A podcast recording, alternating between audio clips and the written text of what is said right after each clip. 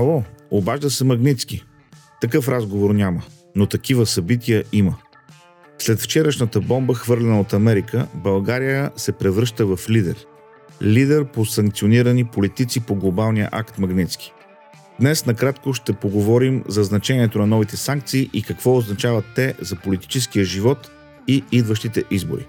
Затъгнете коланите, продължаваме в този извънреден епизод след малко музика. Нека първо кажем какво представляват санкциите по закона Магницки. В свой подробен пост във Фейсбук Момчил Петров обяснява причините за появяването на закона Магницки. През лятото на 2007 година офисът на американският инвестиционен фонд Hermitage Capital Management в Москва е нападнат от около 20 служители на ФСБ, заедно с следователи и прокурори.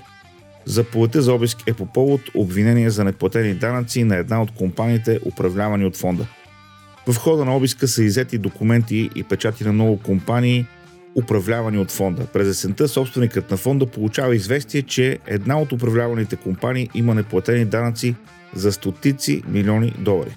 Тогава фондът се обръща към 37 годишният адвокат Сергей Магницки, за да го представлява по случая. В своето разследване Магницки стига до извода, че иззетите от руските власти документи – са предадени на престъпна организация, която е поела собствеността върху три от компаниите, управлявани от фонда и е извършила измама за възстановяване на данъци от руската държава на стойност 230 милиона долара. Магнитски стига до извода, че самата акция срещу Хермитич е предприята за да бъде осъществена тази схема. Компаниите са откраднати, а 230 милиона погрешно внесени данъци в кавички погрешно са източени от държавата. Магнитски се оказва умен и упорит човек и събира и предоставя неопровержими доказателства по случая. Стига и до истинските получатели на възстановените данъци. Бивши офицери, откъде? От тайните служби, разбира се, на Русия. Следствие на това, Магнитски е арестуван и е задържан в московския затвор без да бъде започнат съдебен процес.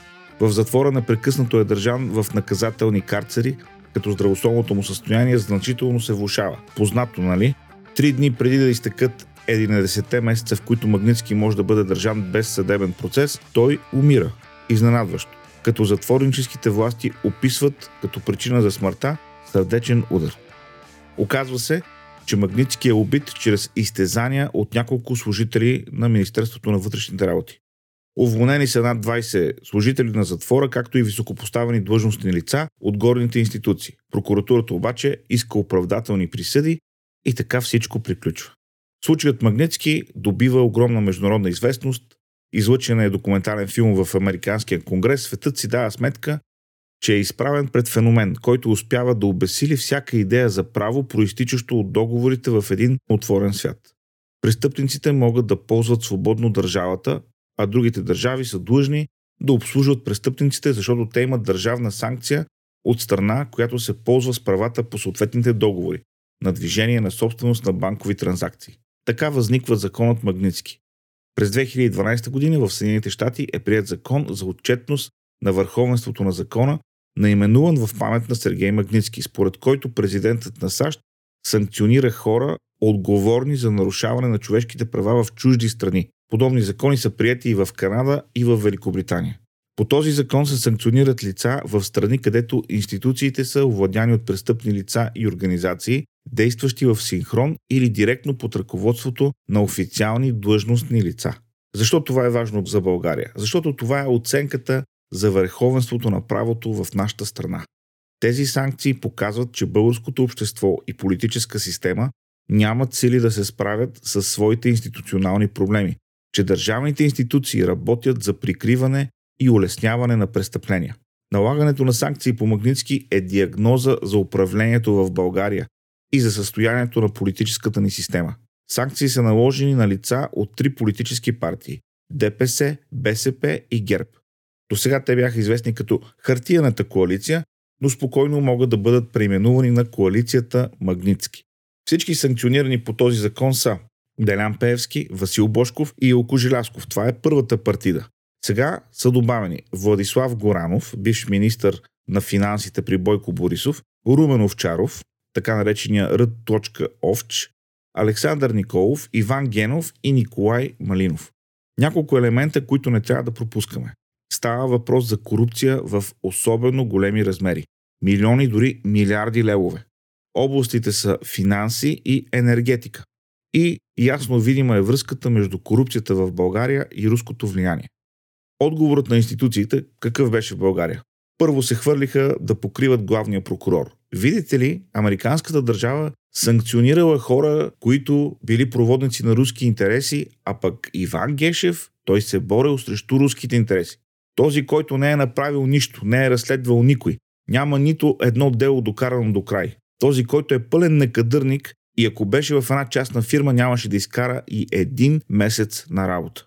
Какво каза резидентът Радев?